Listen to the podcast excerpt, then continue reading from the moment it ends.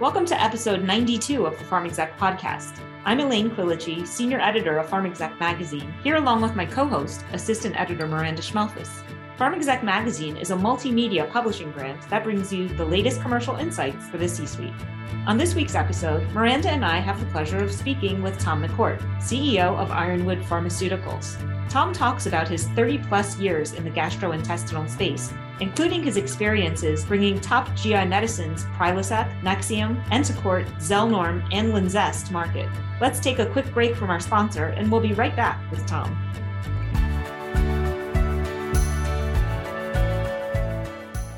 What if you had limitless access to customer insights, accelerated timelines, and set fees? At True Serum Network, we're fueled by connections in virtually every area of healthcare as part of MJH Life Sciences. The result? Audience fed creative and more powerful content in less time.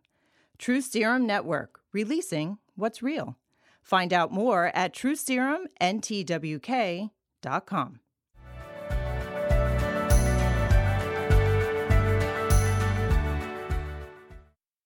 Hello, podcasters. Today, Miranda and I will be interviewing Tom McCourt, CEO of Ironwood Pharmaceuticals.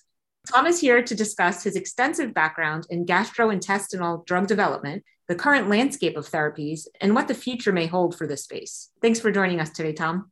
Thanks, Elaine and Miranda. It's, it's great to be here, and I really appreciate the opportunity to share some thoughts with the group. So, how did you get into the field of GI drugs? Well, I guess it starts with my family roots. You know, I grew up in a small town in Wisconsin where my dad was the local pharmacist and he loved being a pharmacist. So I got exposed to the pharma industry at a relatively young age. And from that experience, you know, I learned a lot from my dad and the importance of serving your patient, listening to your customer, and of course, learning the fact that the customer is always right and you're not the customer which you know I've carried through my entire career. And in addition, my mom was the mother of six kids at one time, six under the age of 10, and suffered from some fairly severe Crohn's disease over the years. So I was able to see kind of firsthand how a disease like that can not just impact the individual, but the family, and what a burden that was and a, and a challenge for our family when you were in a small town with limited, you know, medical options and just plain had to suffer through it. And that was very inspiring to me. And I had a real interest in science at an early age. And I, I applied to one school in college, and that was the University of Wisconsin. And, and I did that because it was the only pharmacy school in the state. But also, I had a, had a lifetime dream of, of playing football for the Badgers. And I was actually a walk on and made the team. Unfortunately, after a couple of seasons, I, I had a fairly severe head injury from a concussion and developed a, a seizure disorder, which just intensified my interest in pharmacology as I continued to pursue my interest in, in pharmacy and in pharmacology. And my intention was really to kind of to follow my father's footsteps, you know, as a retail pharmacist. But you know, as I approached graduation, I just became enamored in the drug development process and in the pharmaceutical industry. And fortunately, you know, I landed a job. My first job was with Merck Pharmaceuticals. And actually, the first project I worked on was Prilosec with the original NDA submission, which really immersed me into the GI space. And it's been an amazing adventure ever since then. What are some of the greatest challenges of commercializing GI drugs? To me, uh, GI diseases are certainly fascinating, but rather unique. I mean, think about it. I mean, basically, you have a tube that runs from one end of your body to the other and you know it's there for a specific purpose. And when it doesn't work it's not pleasant. And so you're looking at these gi diseases many of which are very prevalent. They're almost all highly symptomatic and they also tend to overlap which makes it quite challenging. Some of these diseases have a clear underlying pathologies like inflammatory bowel disease or things like biliary or liver disease but many of them, you know, have no real organic problem that you can put your finger on, and, and these tend to be caused by visceral hypersensitivity. So diseases such as GERD and irritable bowel syndrome, dyspepsia, and unexplained abdominal pain are very prevalent and they tend to overlap. But as a result, you know, they're not often taken seriously. And, and often, you know, physicians are not looking for these problems. This is These are problems that the patient brings up during the exchange. And it tends to be more important to the patient and the doc. So, this communication between the doc and the physician is really critical. And it's often where the problem and the breakdown and the real challenge occurs. And establishing an effective treatment is largely dependent on, obviously, the, the physician understanding the unmet medical need. And for instance, a real life example is a simple term constipation. And it's used very broadly. And the patient will often use that as a kind of a, a tagline, you know, that describes an array of symptoms, everything from straining to bloating and discomfort. And it's generally the bloating and discomfort that drives the patient to see a physician because it is the primary complaint. But when they use the word constipation, of course, the physician immediately goes to, you know, a bowel frequency problem and will often treat with a simple laxative, which may make the patient feel worse, not better. And as a result, the patient becomes very frustrated with the healthcare practitioner. And so this becomes kind of a vicious circle. So it's really critical, you know, if you're going to be commercializing a healthcare solution, that you need to be able to modify this dialogue and improve the dialogue between patients and physicians, which was a huge breakthrough in what is now called GERD, and certainly, you know, what is now called IBS or irritable bowel syndrome. I know Entocort almost wasn't brought to market because AstraZeneca was worried there wasn't a place for it. Could you explain how understanding patient need came into play? Absolutely. I think this is a classic example of the importance of leaders listening to the patients and to the customers and staying true to the commitment you know that we indeed are patient centric and we, we want to be a patient centric organization Entocort, the generic name was budesonide, was actually a short acting steroid that was developed to treat inflammation but minimize some of the long term problems that long acting steroids create. And budesonide had been used for years as an inhaler for people with asthma, and it was quite a successful drug and, and was being developed for the treatment of acute inflammatory bowel disease. But many in the organization felt it was a relatively low priority and a distraction to promoting and marketing Prilosec. Thus, Astra was contemplating killing the program. In fact, it was killed at one point. But it was interesting. There was a group of very outspoken GI experts that really pleaded with the organization and strongly encouraged the organization to bring it to market, that there would be a place for it. Of course, keep in mind, this is right at the time where biologics started showing up for inflammatory bowel disease, and there was a lot of interest in biologics, and, and they were very effective. Fortunately, uh, we had some strong leadership in the organization that, that allowed us to bring Entocort to market, and of course, it flourished. There was a place for it. It helped hundreds of thousands of patients and turned out to be quite a commercial success for Astra, well, now AstraZeneca. But I think it goes back to this concept of understanding the needs of the patient and listening to your customer. So, you have a proven track record in commercializing GI drugs. What exactly does it take to craft a successful campaign? I think it really starts, you know, I'm a, a, big champion of understanding patient and physician insights. And I know that term gets thrown around a lot, but for me, what an insight is, is to understand the need of the patient. What is it they need to understand and believe and feel? To really take action, you know, whether that's a patient or whether that's a physician. And it's hard. I mean, it's not obvious. It's often confusing and certainly ambiguous. But you know, landing on the right insight or a couple of insights really can unleash the potential of a drug. And certainly, I learned that in a big, big way on Prilosec. But I've learned that through you know my entire career. And of course, once you're clear on the insight and what is it that patients and physicians need to understand, believe, and feel, now the question is how can I take that and craft a clinical program that can deliver on that and provide the evidence for you to be able to actually own that insight? That could be a symptom, that could be a mechanism, it could be a reason to believe, but to be able to be in a position where it speaks right to that insight and it's ownable and differentiated from other treatment options puts you in a very strong place. And of course, the last piece of this, as far as the campaign's concerned, is really the creative. And when I mean creative, I'm talking about the creative concept for the ad. And I'm a big believer that the creative should always stand on its own. In other words, you know, you can turn off the sound, watch the ad, and it can illustrate the problem in a very effective way, but also inspire patients to take action. And if you get there and then put the soundtrack on top of it or the voice track on top of it, becomes a very, very powerful tool to help physicians identify patients, but more importantly, enable patients to effectively describe their symptoms and seek help.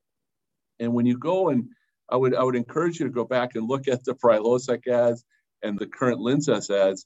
And you know, we really strive to do that and to identify these concepts that that stimulate different segments of patients over time, but also how do we continue to deepen this communication that we can really trigger this emotional charge that causes a patient to raise their hand and say, I'm not satisfied with where I am. I want better.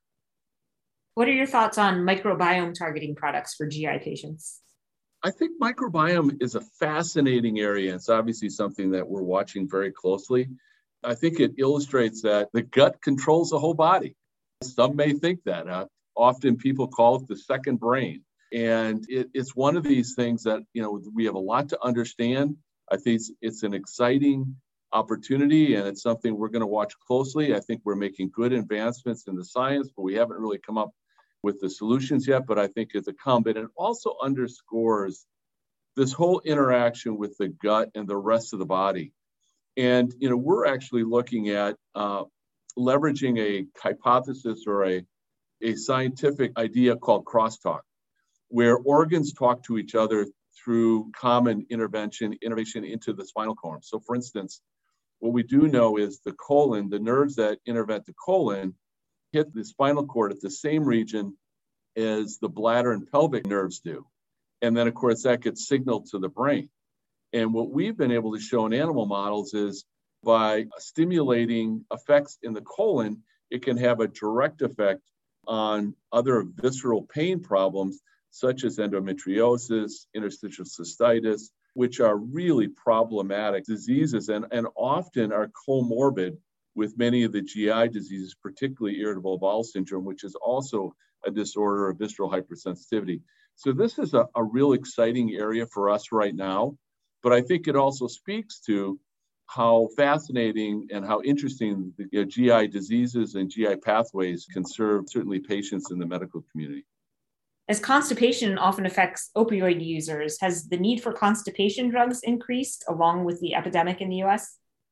Yeah, there's, there's no question. Opioids, we know, cause pretty severe constipation, and it's an area that we've looked at for a long time, both patients that had pre existing constipation, which where opioids exacerbate the problem or actually triggers a whole new problem. And of course, you know, previously we didn't have many effective treatments to address that. And, you know, we are keen in this space.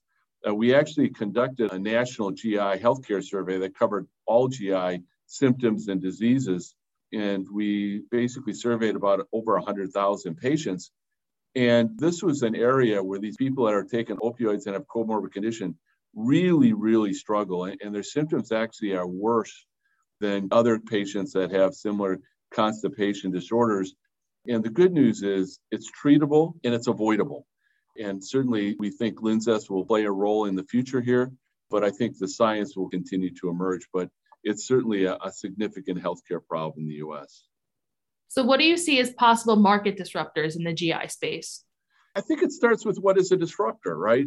For me, a disruptor can be a diagnostic, it, it can be an innovative treatment, it can be a healthcare solution, be a technology, or it can even be an emerging healthcare crisis, just like we've been experienced with the COVID pandemic, you know, that then leads to rapid change in behavior. And I've been involved with a couple of those that have been notable.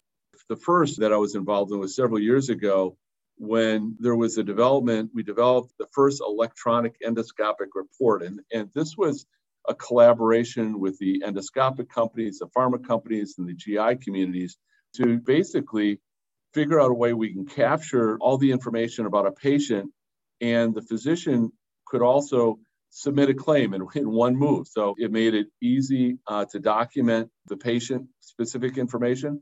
but also streamline their ability to get reimbursed. And it was rapidly adopted. And we collaborated with the GI Society to actually create a national database. And you can imagine hundreds of, actually millions of endoscopies, these reports coming in. And we structured them such a way that you could query that. It would create a large database that could be mapped. And of course, this is long before things like AI were even being talked about. And what what fell out of that was somewhat remarkable, and it enabled us to really understand what is GERD and how do we define GERD. And so you had all these patients coming in with heartburn. They were doing endoscopies to figure out is there a pathology in the esophagus? And you had this enormous database. And what we found out is patients that simply had heartburn two or more days a week had a very high probability of having erosive esophagitis. And so we went to the FDA with that, and that became the definition for GERD that you still hear on ads today. You know, if you have heartburn two or more days a week, you could have a real medical condition called GERD. And that's where it came from. But it started with this disruptive technology that came about. And I think we're seeing a very similar emerging technology in telemedicine. And part of it was certainly things like what we're talking about today on Zoom, et cetera, is the technology, but also the catalyst of the pandemic. You know, when physicians could not interact with patients on a regular basis, and in particularly GI diseases where most of their activity is around endoscopies and they couldn't do endoscopies anymore. How do I manage the patients? And the GI community in general embraced it in a big, big way. And of course, again, when you think about many of the GI diseases, including irritable bowel syndrome, they tend to be very prevalent, highly symptomatic, often not life threatening, could be diagnosed over video, and easily managed. And we've seen uh, at one point, you know, as you know, Linzess has been quite successful. 50% of our new patients treated was through telemedicine. And so, you know, we have taken a very active role in working with the medical community as well as the technology community to say, you know, how do we develop this optimal platform for all GI diseases? Because there's many highly symptomatic diseases that could be more effectively managing the patients remotely. And it certainly patients are also very uncomfortable talking about their symptoms. I mean, there's a lot of issues that a technology like this could tackle and solve. And so I think this is one of these emerging technologies that I think is going to be here to stay. And certainly, you know, our intention is to be out on the edge of that. Well, Tom, thank you so much for being with us today. It's been really interesting hearing about your experiences in GI and the opportunities in this space to serve more patients. Thank you. I greatly appreciate the opportunity to share my thoughts.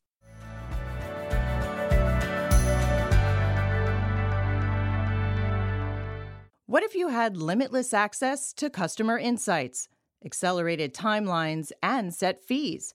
At TruSerum Network, we're fueled by connections in virtually every area of healthcare as part of MJH Life Sciences. The result? Audience fed creative and more powerful content in less time. True Serum Network, releasing what's real. Find out more at truserumntwk.com.